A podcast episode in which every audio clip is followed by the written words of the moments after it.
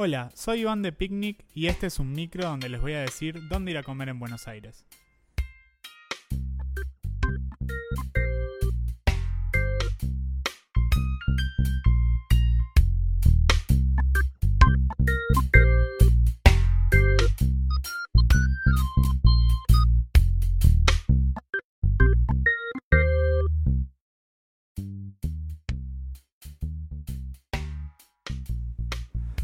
Hoy, ¿dónde branchear?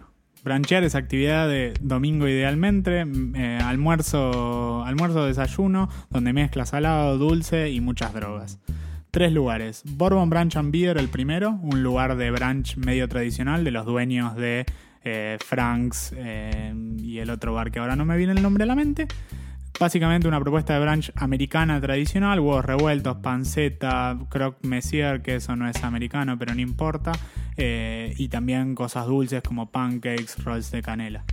Y además tienen bourbon, como dice su nombre, y además tienen cerveza. O sea que te clavas un whisky a las 11 de la mañana y estás como querés. Café Crespín, un tradicional de Villa Crespo. Eh, French toast y huevos revueltos con panceta. Solía ser lo mejor, vayan, coman eso, no coman otra cosa, el resto no está tan copado.